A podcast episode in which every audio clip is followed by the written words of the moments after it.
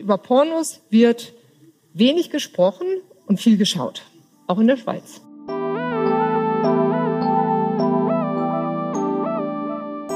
lockt ja niemanden mehr. Ja, das, was früher Hardcore war, ist heute Blümchensex. So, das verschiebt sich immer mehr und diese Dosissteigung, also ich muss länger gucken, ich muss härteres Zeug gucken, ist genauso wie bei diesen stoffgebundenen Süchten. Am Ende steht Kontrollverlust. Schon mal was von Sexfasten gehört oder Masturbation, Pornofasten. Ja, zugegebenerweise macht das nicht schlank, aber es macht wieder rezeptiv für die natürlichen Reize eines im Zweifelsfall fortwährend gleichen Partners. Sextoys, die führen dazu, dass wir irgendwann stumpf werden. Ja, wenn man sich einmal auf so einen Womanizer und Magic Wand eingestellt hat, ist man nicht mehr rezeptiv für einen Penis, Hand oder Zunge oder so des Partners. Ja, da kommt, da kommt niemand dran. Willkommen zur fünften Episode von Aha, ein Podcast für Wissen. In dieser Episode beantwortet Heike Melzer die Frage, was macht Pornografie mit mir? Heike Melzer ist Neurologin und Psychotherapeutin. Sie führt eine Praxis für Paar- und Sexualtherapie in München. Und sie ist die Autorin des Buches Scharfstellung, die neue sexuelle Revolution. Den Vortrag, den ihr gleich hört, hielt Melzer am ersten AHA-Festival im Januar 2019 im Kulturzentrum Südpol in Luzern. Wir wünschen euch viel Spaß mit der Lecture.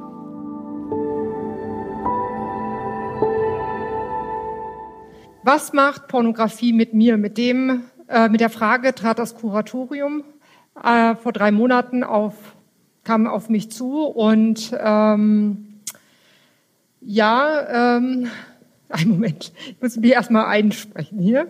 Okay, gut. Ähm, äh, warum kamen die auf mich zu? Ich bin weder eine Regisseurin äh, für Pornofilme, das wäre jetzt auch eher atypisch, weil das sind meistens Männer. Noch äh, bin ich keine Pharmaherstellerin von Potenzmitteln. Die arbeiten Hand in Hand, Pornoindustrie und Pharmaindustrie. Wir werden das später noch sehen. Ich bin auch keine Pornodarstellerin.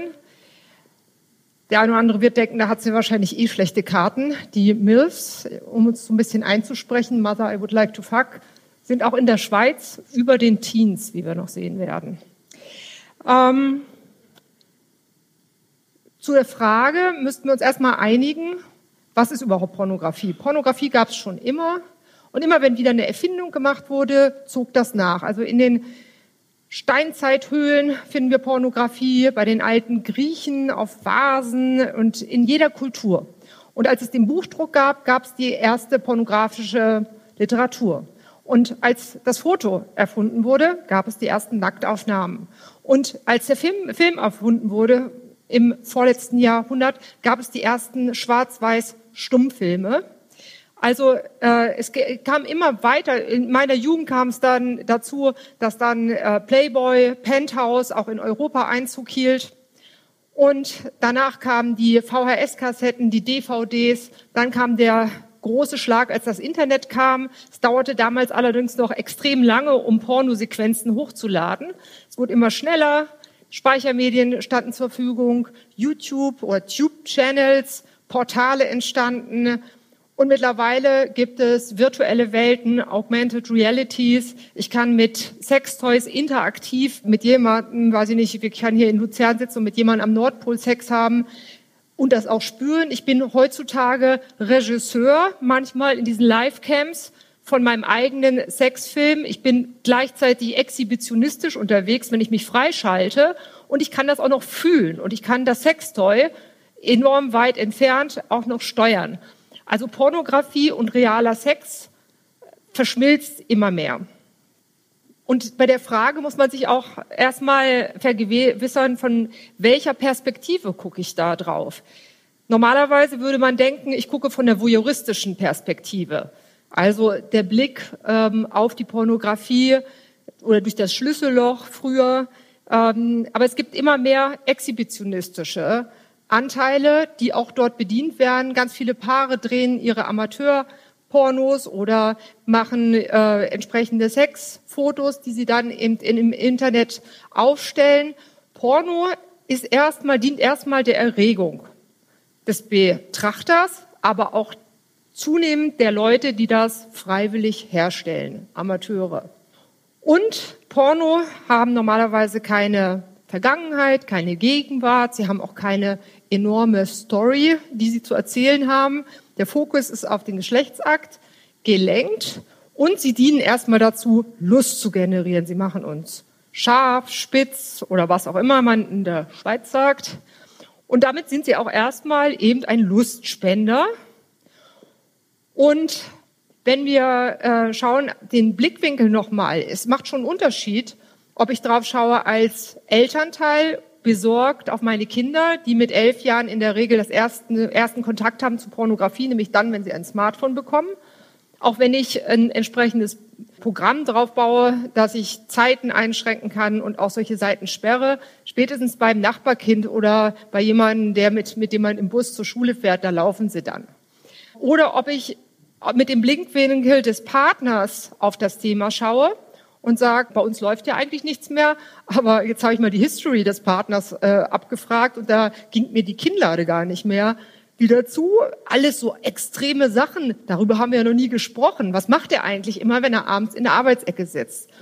Oder ob ich aus der Perspektive der Kinder schaue, die nachts auf Toilette gehen und den Papa oder die Mama oder wen auch immer mit Pornos äh, masturbieren, vom Laptop entdecke und gar nicht weiß, wie ich damit umgehen kann. So einen Fall hatte ich erst diese Woche. Da hatte die Tochter ein neues Smartphone zu Weihnachten bekommen und der Mann hatte sich verabschiedet zu einem Mittagsschlaf und die Mutter hat gesagt, mach doch mal ein Foto vom Papa, wie er schläft. Und dann ist die hochgeschlichen, hat das, die Tür so ein bisschen aufgemacht und er hat noch das Klick gehört, saß aber, wie gesagt, ähm, nicht schlafend im Bett, sondern schaute sich Pornos an. Und das Bild sorgte dann für allerlei Diskussionen.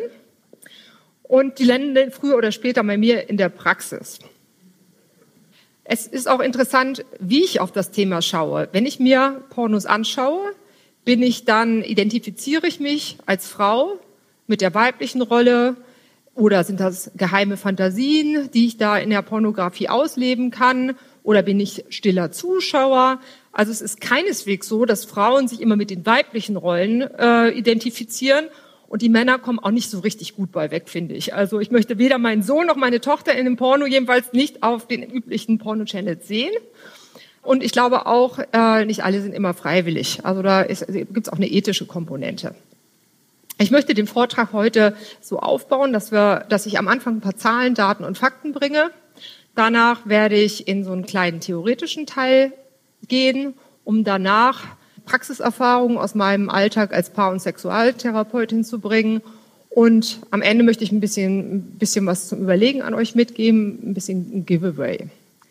So, wir fangen jetzt erstmal mit einem Meinungsbild hier in Luzern an. Wer schaut denn von euch, ich sehe hier nicht so richtig gut ins Publikum, wer schaut denn regelmäßig, so mehrmals die Woche oder mehrmals täglich, mal einfach mal ein Handzeichen? Ja, das, das klappt meistens nicht, vor allen Dingen, wenn ein verbindlicher Partner dabei sitzt oder Freunde und wenn es nur so wenig sind. Ja, wir, wir, wir summen uns jetzt mal ein. Gib mir mal ein Hm. Na, da geht noch ein bisschen mehr. Hm. Ein bisschen laut nochmal, einmal. So, jetzt eine Einstiegsfrage. Wer hat in seinem Leben schon mal ein Porno gesehen?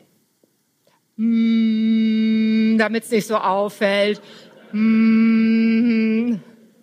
Okay?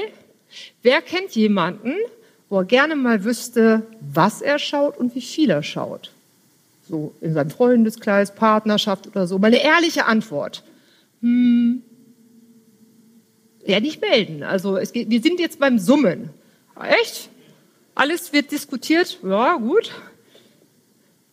Wer hat denn schon mal versucht, aufzuhören und gemerkt, dass das gar nicht so einfach ist. Hm. Hm. Und wer hat schon mal einen gedreht? okay, jetzt schauen wir doch mal, wie das in der Schweiz aussieht. Über Pornos wird wenig gesprochen und viel geschaut, auch in der Schweiz. So, äh, ich habe mal geschaut, SimilarWeb gibt immer so, oder Alexa auch, gibt immer die Top-Webseiten, die aufgeschaut äh, werden und gar nicht verwunderlich, Platz eins bis fünf Google, Schweiz, YouTube, Facebook, Wikipedia. so Platz 5 bis 10. Also es ist ja nicht repräsentativ für die Schweiz. Wir haben Pornhub, xnxx.com, xhamster und wenn ich jetzt noch bis Platz 50 weitergehe, kommt dann noch xvideos, YouPorn, Bonga Camps und Live Jasmin. Wahrscheinlich euch allen kein Begriff. Nee? Also wir schauen mal Pornhub. Das scheint ja der Schweizer Liebling zu sein. Pornhub gibt jährliche Statistiken raus und zum Glück letztes Jahr, Ende letzten Jahres auch eine für die Schweiz. Und die wurden 2007 gegründet. 2010 hat ein Deutscher aus Aachen, Fabian Tüllmann, äh, Pornhub in sein Mindgreek-Imperium der Pornografie aufgenommen. Wenige Jahre später hat er das ganze Imperium dann für dreistellige, höhere Millionensummen wieder verkauft. Der hat ausgesorgt, macht aber weiterhin gute Geschäfte. Und dann kam 2013 erstmal die Videos in Full HD und die, sie fingen an mit diesen statistischen Auswertungen, wo die für allerlei Furore in der, in der Presse sorgen. Dann kam 2015 die Premium-Mitgliedschaft. So, so Orte wie Fucking in Österreich, Petting in Deutschland, Orgi in Frankreich und es gibt auch einen Ort in der Schweiz, äh, müsste ich jetzt kurz schauen, Bitch, genau. Wenn ihr da wohnt, habt ihr eine kostenlose Premium-Mitgliedschaft. Mit solchen Sachen gehen die an den Markt. Eigentlich ganz pfiffig. Ja, dann kam ähm, 2016 kamen dann VR-Camps, Live-Camps, Sex-Chats hinzu und die machen ganz coole Sachen. Also die sind marketingtechnisch extrem gut. Die haben zum Beispiel ein Wank Band erfunden. Das ist so ein Armband, das trägt man am Arm und durch diese Bewegung schafft das Energie. To create dirty energy from manpower and to love the nature by loving yourself. Solche Sprüche hauen die dann raus. Oder die hatten zum Beispiel so ein Crowdfunding. Da haben die eine Sexploration war die Überschrift. Da hatten sie zwei Pornostars, die wollten sie ins Weltraum schicken und dort sollten sie den ersten Porno im Weltall drehen und haben sie Geld eingesammelt. Ist nicht genug zusammengekommen, weil das ist schweineteuer da, äh, so eine Rakete loszuschicken. Oder sie machen sowas, sie haben die Titcoins erfunden, da kommt immer so Aprilscherze raus. Oder sie, sie pflanzen einen Baum für jeden Hundertsten, der bei Big Dick, bei dieser Kategorie aufklickt oder bei Small oder Big Tits, äh, helfen sie dann bei der Krebsvorsorge von Frauen. Also sie sind extrem clever äh, aufgestellt und die haben nun die Schweiz untersucht und die untersuchen auch die ganze Welt und ich möchte euch nicht vorenthalten die Ergebnisse von der Schweiz. So, Top-Suchbegriffe Schweiz, Kategorien und wie sie sich im Vergleich zu anderen Populationen unterscheiden. Das erste ist die Muttersprache oder die Sprachen im nahen Umfeld. Ich frage mich, äh, meistens wird ja nicht viel gesprochen, also Stöhnen ist international, aber da ist doch ein gewisser Hang zur eigenen Muttersprache zu erkennen. Das zweite, was auffällt, das, was ich schon gesagt habe, die Milf kommt vor, der, vor den Teens, die Stiefmutter vor den Stiefschwester, Major vor Babe. Und dann fällt noch auf, ja, also so Sachen wie Anal. In meiner Jugend war das irgendwie noch nicht so gängig. Also das ist Top-Suchkategorie, aber nicht nur in der Schweiz, auch in Deutschland. Dann haben wir hier sowas wie Hentai, für die, die es nicht kennen, das sind Anime oder Manga, also so bekannte Comic-Figuren oder eben aus Videospielen, die halt in Pornos entsprechend dargestellt werden, mit überzeichneten Augen, entsprechend großen Brüsten und alles das, was man in normalen Pornos nicht darstellen kann, Sex mit Monstern, Sex mit Tentakeln und so weiter, findet man im Hentai. Bei der Jugend sehr begehrt, Compilation, das sind so Kurzsequenzen. Ja, ich, wir kommen noch nachher im Rahmen der Dosissteigerung dazu. Das ist so, wenn dann ein Kammshot, äh, sagen wir mal, in, einer, in so einer Drei-Minuten-Sequenz hat man dann mehrere das Abspritzen, was weiß ich, anal oder vaginal oder so etwas und kriegt also so eine Überdosis, wenn das andere nicht mehr so richtig zieht. Pissing, Bondage ist viel mehr in der Schweiz als in der ganzen Welt. Fisting, Orgie, Fetisch, Transgender. Also das sind alles so Sachen, äh, da denkt man sich, naja, da wo viel geschaut wird. Die Schweiz hat 8,4 Millionen knapp oder knapp 8,5 Millionen Einwohner. Die nimmt von der Bevölkerungsstatistik Platz 99 ein. Und beim Pornostream überschlägt die Schweiz 68 Plätze und landet auf Platz 31. Ja, Wahnsinn, ja. Also hier wird wirklich geschaut. Hier nicht repräsentativ im Saal, aber vielleicht da draußen, die beim Karneval jetzt sind. Ich habe gehört, da ist noch eine Parallelveranstaltung. So, durchschnittliche Zeit des Pornokonsums in der Schweiz nach Kantonen aufgegliedert äh, ist 10,8 Minuten. Damit liegen die fünf Sekunden unter dem äh, weltweiten Durchschnitt von 8,13 oder 10,13. Also eine Minute schneller als Paulo Coelho in seinen elf Minuten. Das ist der durchschnittliche Kontakt eines Freiers bei einer Prostituierten. Also ein bisschen schneller ist man fertig hier in der Schweiz. Paar regionale Differenzen. So, und das ist mal eine Länderkarte anders. Also das ist jetzt weltweit. Was ist Top-Kategorie oder Top-Suchbegriff in den einzelnen Ländern? Ja, also da haben wir im Asiatischen diese Hentai-Geschichte der irgendwie Südamerika, Nordamerika ist lesbisch orientiert, auch Australien, Ebony, man bleibt irgendwie unter sich in Afrika. Dann äh, weltweit ist der Durchschnitt 37 Jahre alt, des typischen Pornokonsumenten. Jetzt werdet ihr sagen, na ja, aber schau, das fängt ja erst mit 18 an, genau. Da sind ja die ganzen Elfjährigen noch gar nicht drin und 14 und 15 und 16 und 17, die mit dem Smartphone ausgestattet sind die dürfen ja legalerweise ja eigentlich gar nicht schauen. Aber die Hürde, das ist ja nur einmal, ich bin 18, wird draufgeklickt und dann funktioniert das eigentlich ganz gut mit den Pornos schon. Also das, das äh, dürfte noch jünger sein. Die meisten sind Männer, die Frauen holen auf. Ein Viertel weltweit, also das, das nimmt tendenziell zu.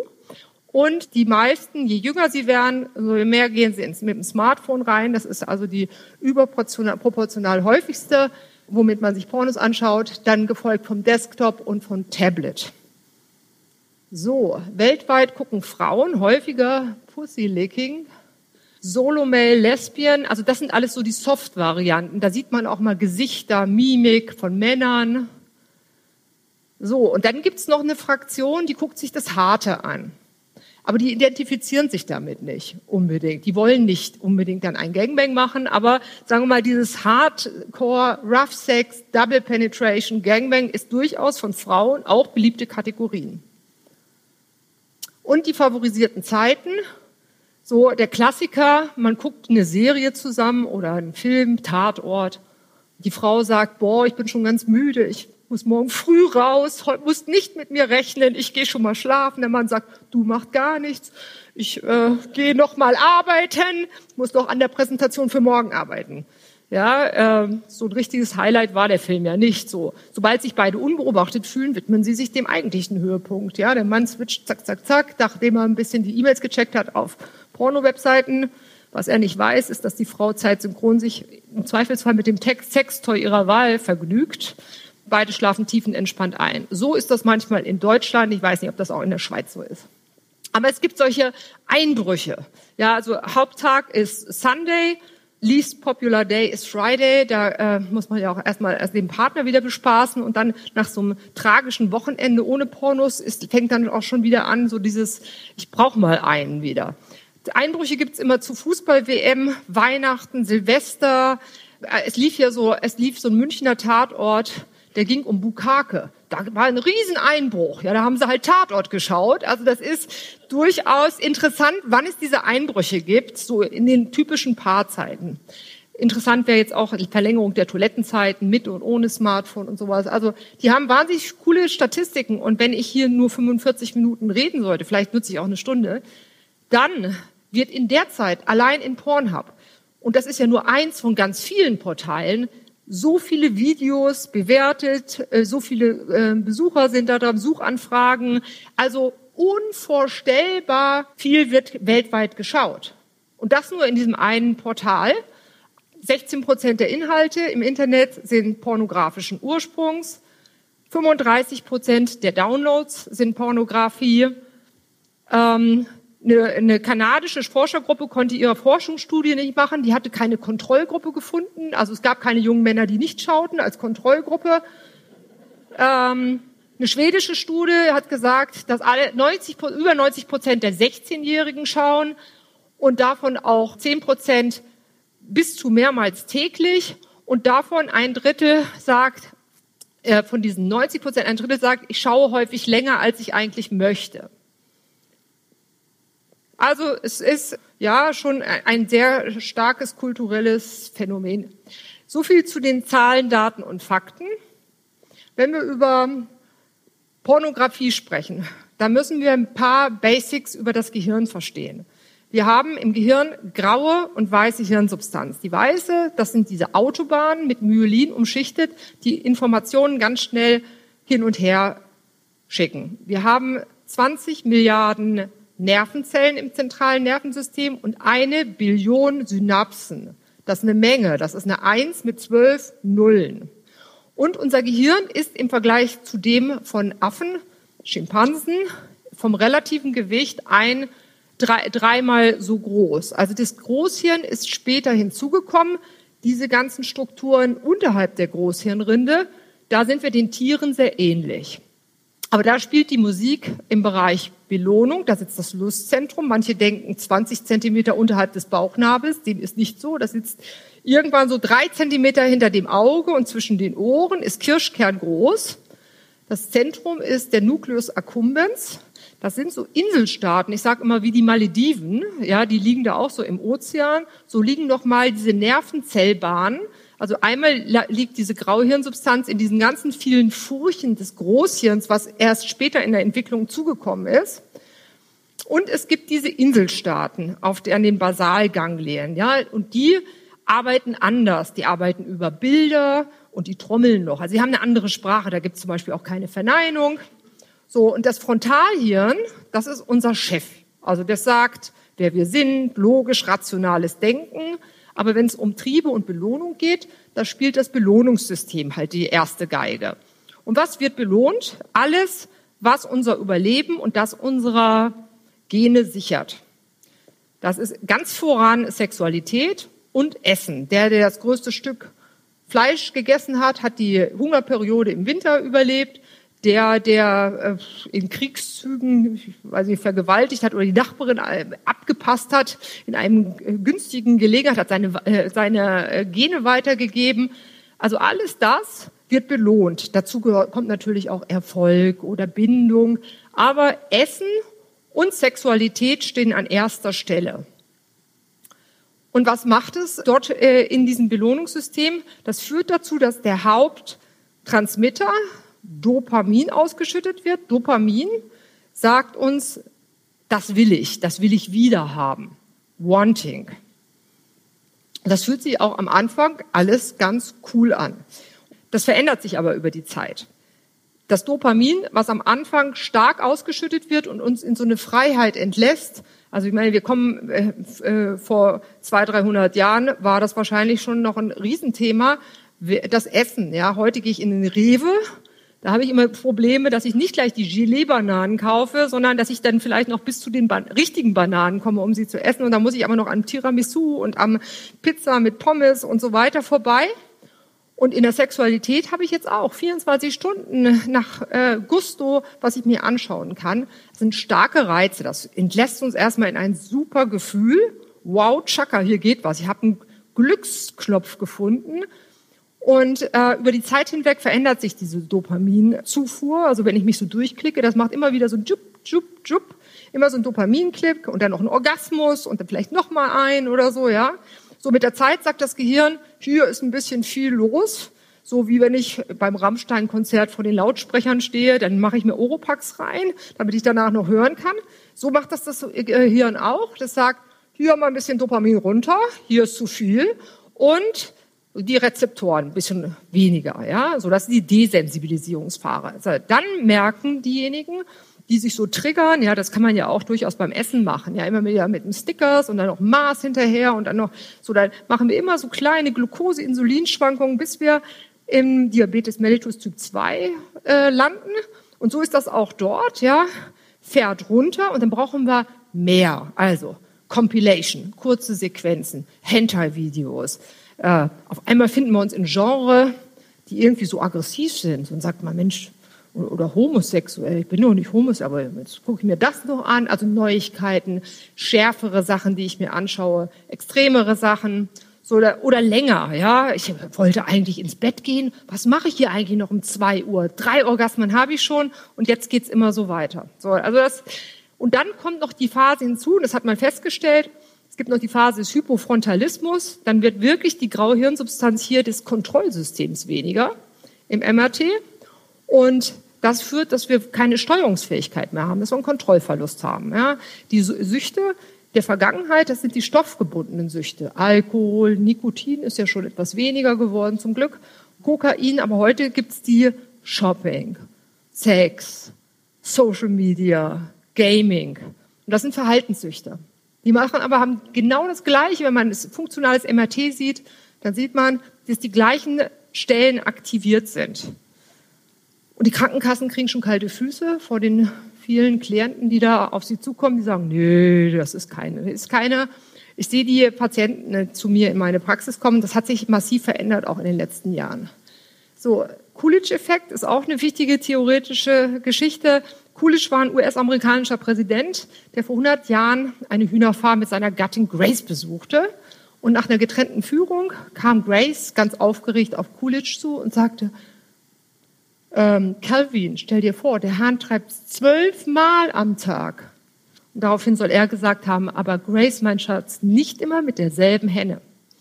Also, da ist zum Beispiel das, das äh, Beispiel, das kann man auch bei Ratten finden, aber auch bei uns Menschen. Also setzt man ein Schaf, Männchen, immer ein neues Schafweibchen hin, ist die Ejakulation sehr schnell. Nach zwei Minuten ist das Ding durch. Ja. Bleibt die, das Schaf, dauert es immer länger. So, ja, so.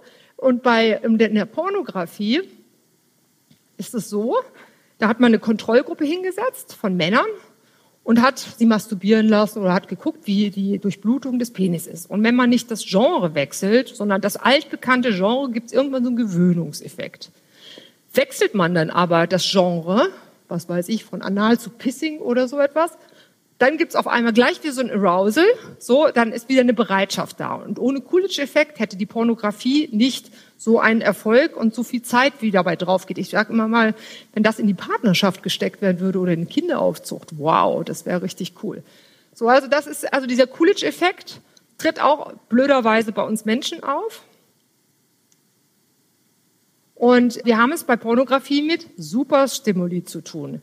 Konrad Lorenz hat schon vor 50 Jahren solche Versuche gemacht mit so großen Eiern. Der hat die praktisch nachgeformt, die Eier, und dann lassen die Vögel ihre kleinen Eier liegen und setzen sich, obwohl sie kaum mit den Füßen nach unten kommen, auf dieses große Ei, um es auszubrüten.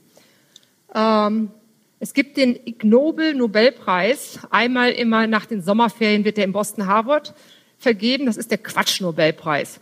Das wird für unwürdige wissenschaftliche Arbeiten, wo man erst drüber lacht und später drüber nachdenkt, vergeben. 2011 hat es ein australisches Forscherpaar bekommen. Und zwar haben die festgestellt, dass die Prachtkäfer in Australien aussterben, weil die mit Bierflaschen kopulieren. Da kommen die Weibchen angeflogen und die kopulieren mit diesen Bierflaschen weiter. Die essen nicht mehr, die trinken nicht mehr, die sitzen mit ihren dicken, phallusartigen Penis drauf und dann fallen die irgendwann um. Das ist so ein Bild von so einem Mastbullen äh, in so einer Absamenstation. Ja, äh, der darf immer vorher beim äh, bei diesem weiblichen, wie heißt das da, Kuh, darf er schnuppern und dann geht er auf diesen Bock drauf.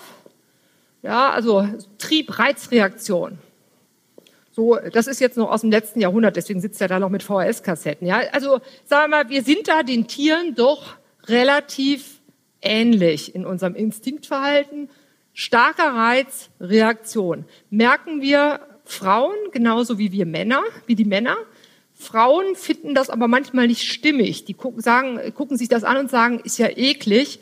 Aber die, äh, äh, die reagieren auch mit einer sexuellen Bereitschaft, mit einer Erhöhung der Scheidenfeuchtigkeit, während Männer das mehr stimmig finden, was sie sehen und wie sie reagieren. Superreize. Das sind die Äpfel bei meiner Mutter aus dem Garten. So liegen die bei uns im Fach für den Winter. Das sind die Äpfel, die neulich bei unserem Supermarkt draußen lagen. Irgendwie sehen sie gut aus, aber sie sehen auch nicht richtig gesund aus. Das habe ich mir heute gekauft, Luxemburger Lies. Superreiz. Ich habe nur acht genommen. Man sagte mir, ich müsste sie bis morgen essen. Da habe ich gesagt, dann nehme ich nur acht. so, das sind auch Superreize, sexuelle Superreize. Ja, das sind die Äpfel der Pornoindustrie.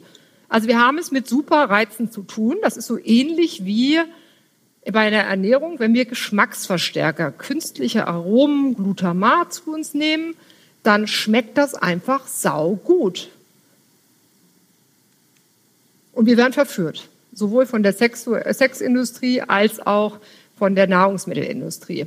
So, das bin ich mit 13 Jahren, vielleicht war ich auch 12 Jahre, meine Mutter rechts von mir. Wir haben uns zu Strickabenden getroffen oder Nachmittagen, haben gesprochen. Zu der Zeit hatte ich Bravo Mädchen und ich konnte beim Friseur manchmal die neue Revue einschauen mit retuschierten Nacktaufnahmen. Mein Vater hatte ein Buch, Die Brücke zur Erotik, ich weiß es noch genau.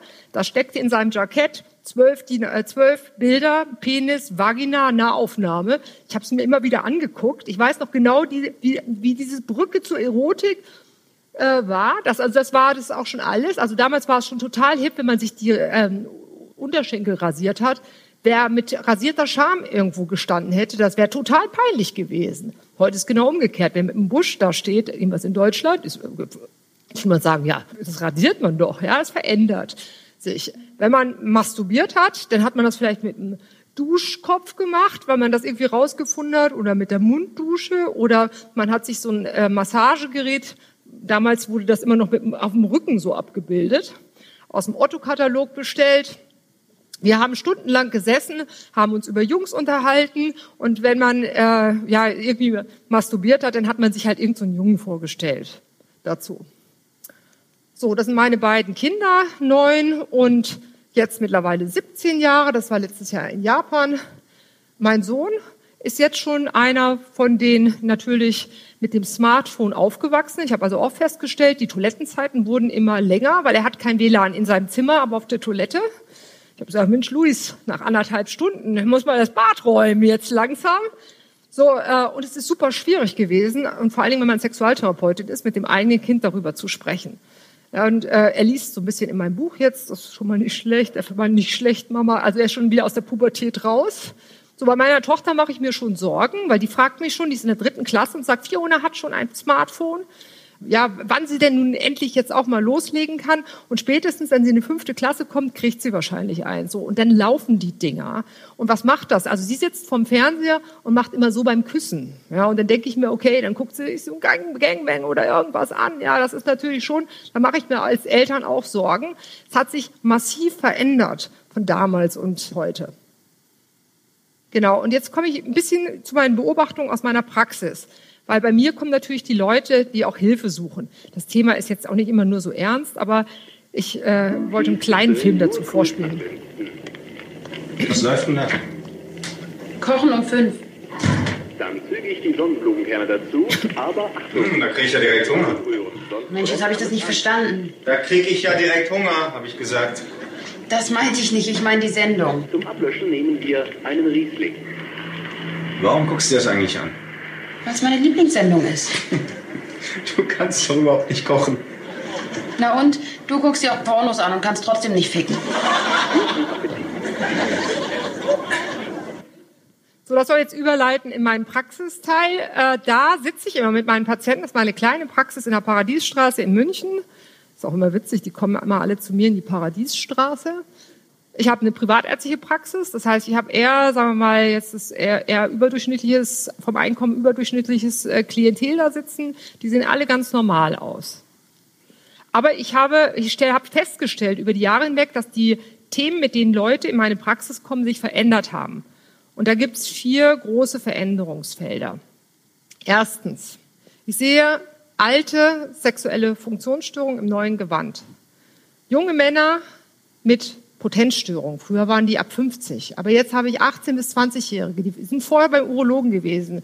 Super für die Urologen, weil das sind ja Kerngesunde. Die hauen die einmal durch die ganzen Testosteron und so weiter. Die machen dann die ganzen Untersuchungen, fragen überhaupt nicht nach, ob die Pornos viel schauen, ja, oder ob die masturbieren. Sagen die kerngesund.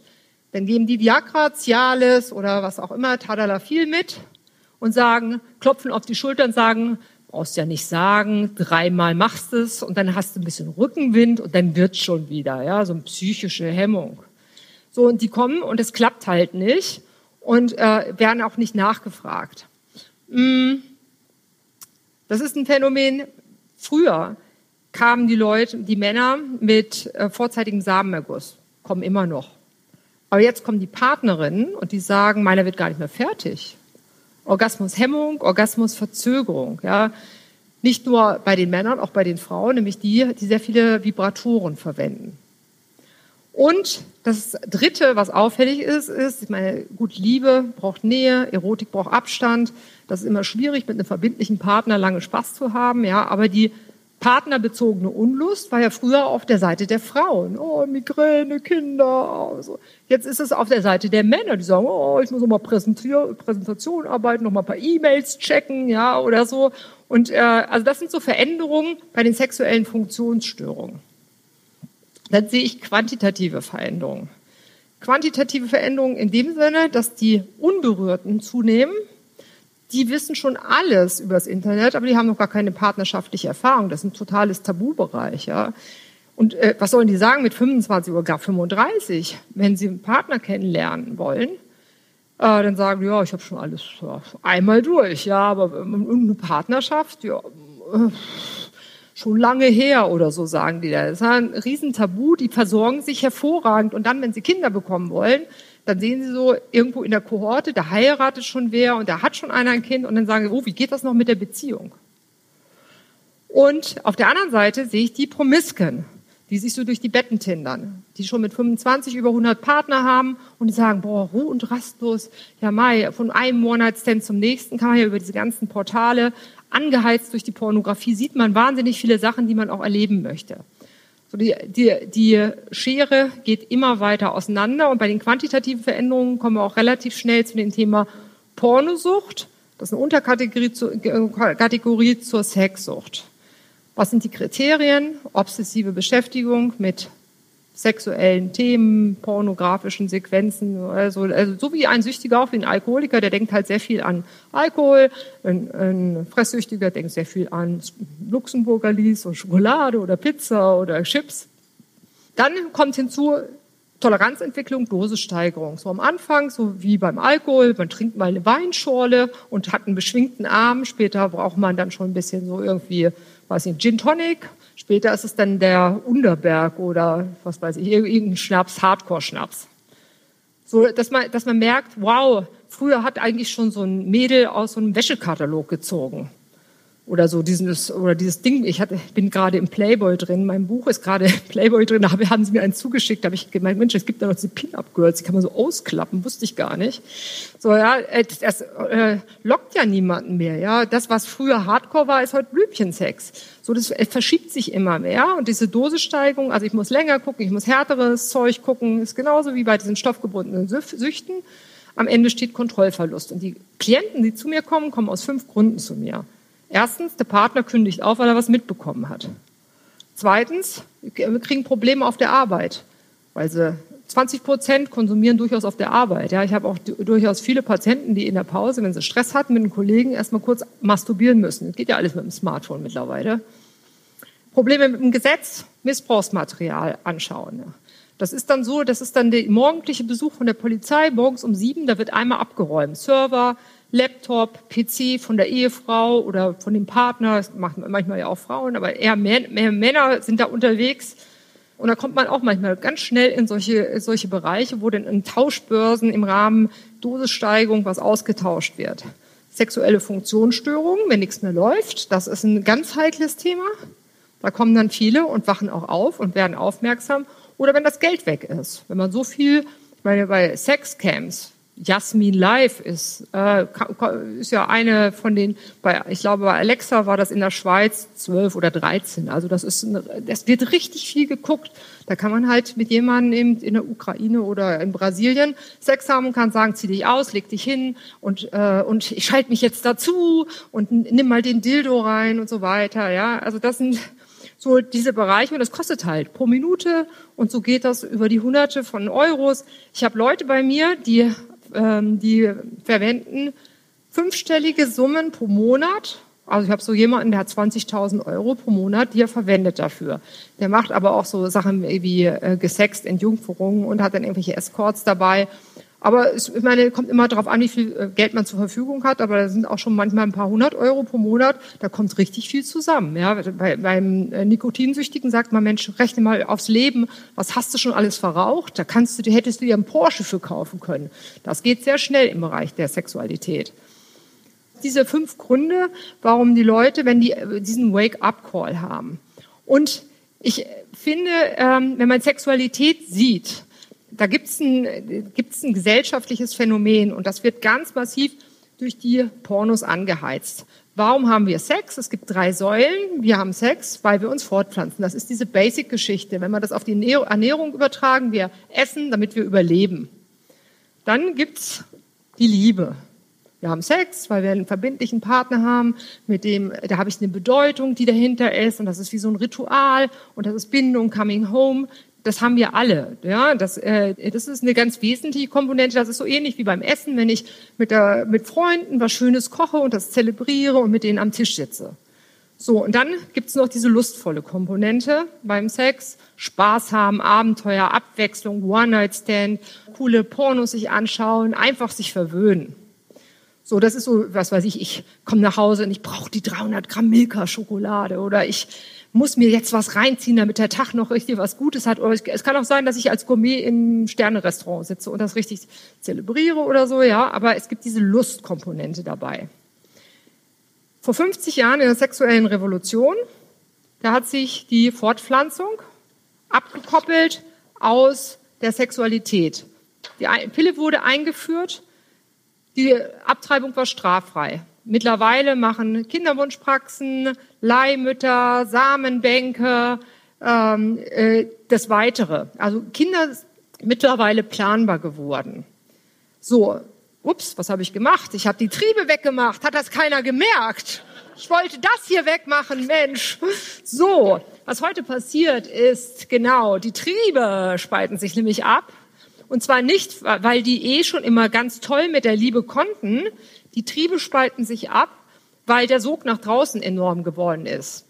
Das heißt, virtuelle Welten, Pornos, die das, äh, die das anheizen, was dann häufig folgt, nämlich das, was ich da sehe, möchte ich auch erleben. Und die Möglichkeiten, heute Sex zu haben, sind ja so vielfältig. Casual Sex Partner, äh, käufliche Partner, oder virtuelle, Welt, virtuelle Welten, VR-Welten hereingehen. Heute spalten die sich ab. Das heißt, es ist ein bisschen einsam geworden für die Liebe. Ein gesellschaftliches Phänomen, was nicht nur positive Seiten hat, sondern auch ein paar negative Seiten, so wie ich jetzt auch berichtet habe.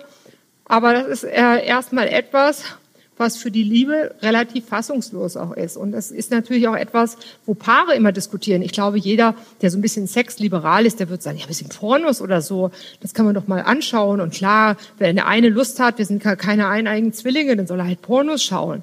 Aber wenn gar nichts mehr ankommt oder man merkt, da ist so ein Suchtmodus oder man guckt auf einmal und denkt sich, boah, wie viel Geld ist denn darauf gegangen oder was guckt der sich denn eigentlich immer an?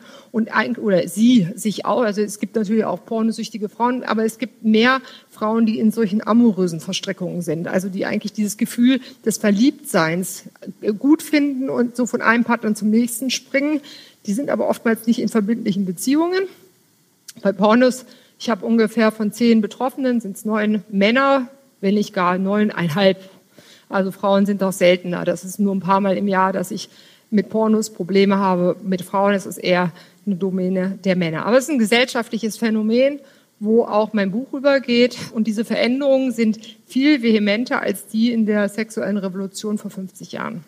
So, und mir hat die Frage, die wurde ja an mir, mich herangetragen, mir hat die nicht ganz gefallen, weil die so eine Art One-Way, also etwas macht etwas mit mir, suggeriert.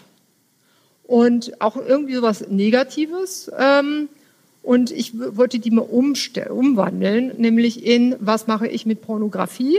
Weil ich habe immer mehr ein Fable für, für Täter als für Opfer. Ja, es ist immer ganz gut, das Lenkrad wieder in die Hand zu kriegen, weil sonst ist die böse Fotogra Pornografie, die macht irgendwas mit mir. So, ich finde, die Frage sollte man eher äh, schauen, Wenn ich weiß nämlich, was die Pornografie oder wie, so ein Belohnungssystem aufgebaut ist, dann kann ich das Steuer wieder übernehmen. Und was machen Sexgourmets anders als Sexaholics, die den Ausschalter nicht mehr finden? Und wie bleibe ich gesund für mich langfristig und auch in der Beziehung gesund? So, da musste jetzt noch mal das Krümelmonster meiner Tochter her. Wir haben ihn schön drapiert mit den Keksen von der Oma. Also er ist so ein Stellvertreter ja für das Lustzentrum haben Kekse, Kekse. Und wir haben ihn mal in den Mediamarkt entführt. Da durfte mal die VR-Brille aufsetzen. Das war ein bisschen peinlich meiner Tochter auch, weil wir mussten ihn drapieren. Und dann haben wir noch so junge Männer gefragt, ob sie ihn mal fotografieren können und so.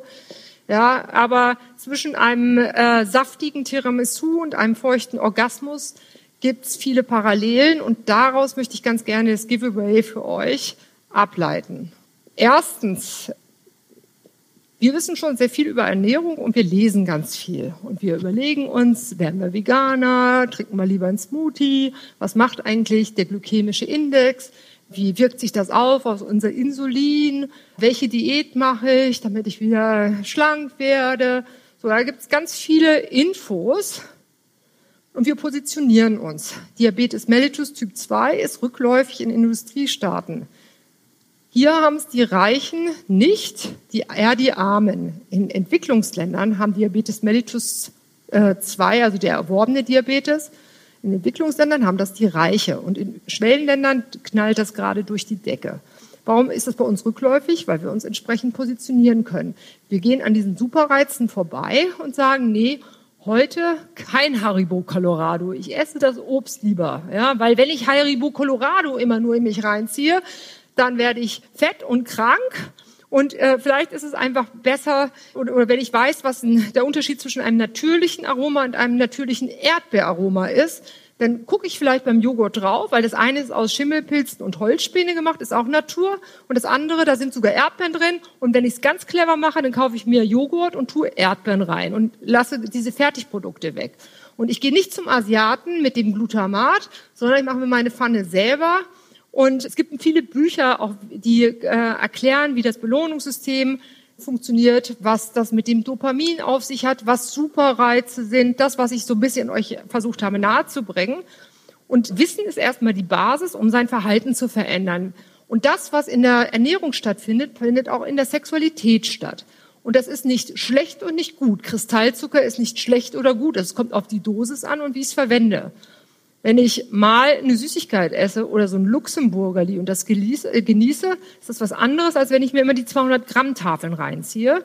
Und genauso ist es auch mit der Pornografie. Wenn ich das weiß, dann kann ich die nutzen. Am besten gemeinschaftlich, um ein bisschen, äh, ja, sagen wir mal, äh, auch in eine verbindliche Beziehung ein bisschen Abwechslung reinzubringen.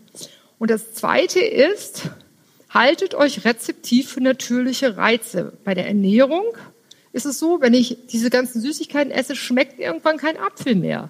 Ja, wenn ich mir vorher eine Packung Chips reingezogen habe, dann esse ich keinen Salat mehr. Und wenn ich eine Fastenkur gemacht habe und nichts mal oder nur Brühe getrunken oder Kohlsuppe oder was auch immer, und dann kriege ich einen Apfel vorgesetzt, dann schmeckt der wieder bombastisch schon mal was von Sexfasten gehört oder Masturbation, Pornofasten. Ja, zugegebenerweise macht das nicht schlank, aber es macht wieder rezeptiv für die natürlichen Reize eines im Zweifelsfall fortwährend gleichen Partners. Heute ist Qualität mehr als Quantität.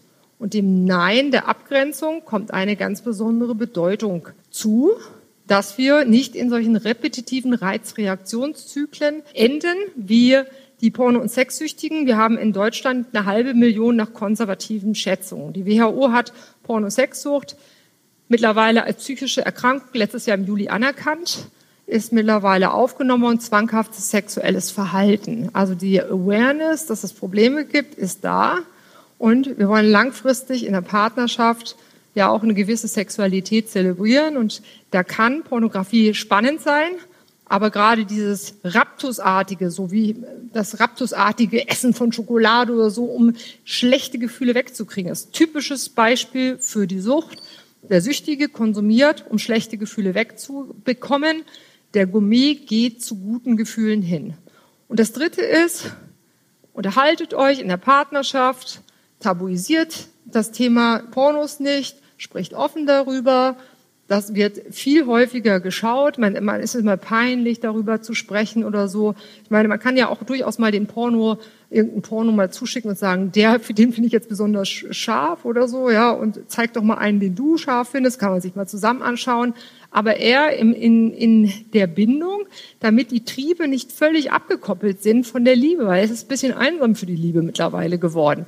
Ich wurde die Woche angesprochen aus in Wien, gibt so ein Forschungsstudio, Forschungsprojekt, da haben sie mich gefragt, ja, was halten Sie denn davon, Sexroboter einzuführen, also so für Patienten in der Sexualtherapie? Halte nicht viel davon. Das ist eine weitere Separierung und wir sind auf einer Reise. Das wird immer, genau wie in der Ernährungs Nahrungsmittelindustrie, immer verwegenere Kombinationen, die angeboten werden. Und genauso wird es in der Sexualität sein. Ja, wenn man in diesen Sexspielen oder den virtuellen Welten eincheckt. Das werden immer stärkere Superreize sein. Es gibt künstliche Intelligenz, es wird diese Roboter geben. Es gibt schon die aus Japan, man kann sich die pädophilen Modelle reinkommen lassen. Äh, und das, wir sind am Ende wie so ein Bock auf der Absamenstation. Ja, also es gibt Sexpuppenbordelle, Bordoll in Dortmund zum Beispiel.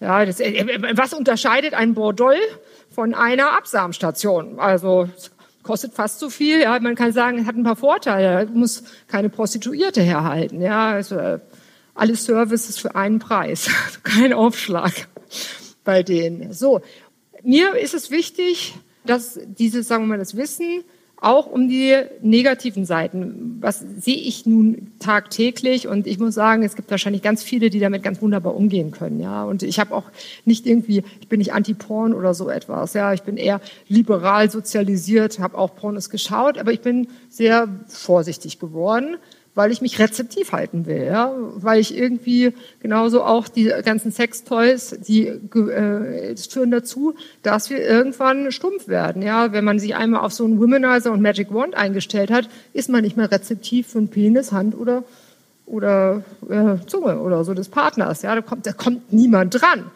Und wenn man das immer nutzt und sich auch noch Pornos dazu anschaut, dann äh, ist die Interaktion mit dem Partner etwas eingeschränkt. Ich habe dieses Buch geschrieben, Ah, Scharfstellung, die neue sexuelle Revolution. Ich hab, äh, bin dabei, jetzt so ein Reboot Me Portal aufzubauen. Da ist schon ein Forum live geschaltet und da wird dieses Jahr ein Trainingsprogramm folgen, wo man einfach mal sagt, einfach mal den Ausschalter für eine gewisse Zeit, damit das Dopamin sich wieder regenerieren kann, damit ich wieder rezeptiv werde, hin zu einer gesunden Sexualität, so wie wir auch, wenn wir eine Fastenkur machen, einfach froh sind, wenn wir mal sechs Kilo ab weggeschmissen hat, sechs, so sechs Milchpackungen, das muss man so mal tragen, das ist schon ganz schön viel, da passen die Hosen auf einmal wieder. So ist das auch in der Sexualität. Und das soll hin zu, hin zu einer gesunden Form und einfach eine Reflexion über Verhaltensweisen. Das Gleiche haben wir jetzt, äh, machen wir auf Sylt. Da sind, äh, sind wir jetzt äh, in so einem Dreierteam unterwegs.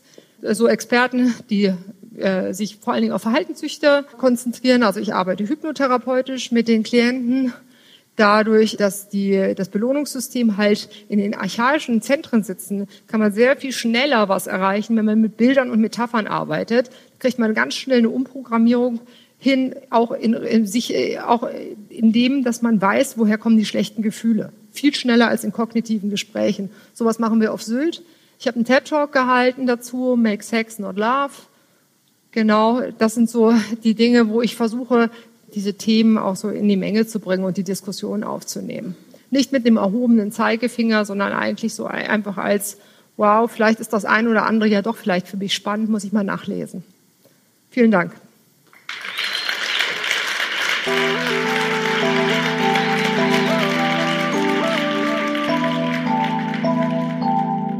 Das war die Lecture von Heike Melzer. Wenn du mehr Vorträge vom AHA-Festival hören willst, abonniere diesen Podcast und folge uns auf Instagram unter AHA-Festival.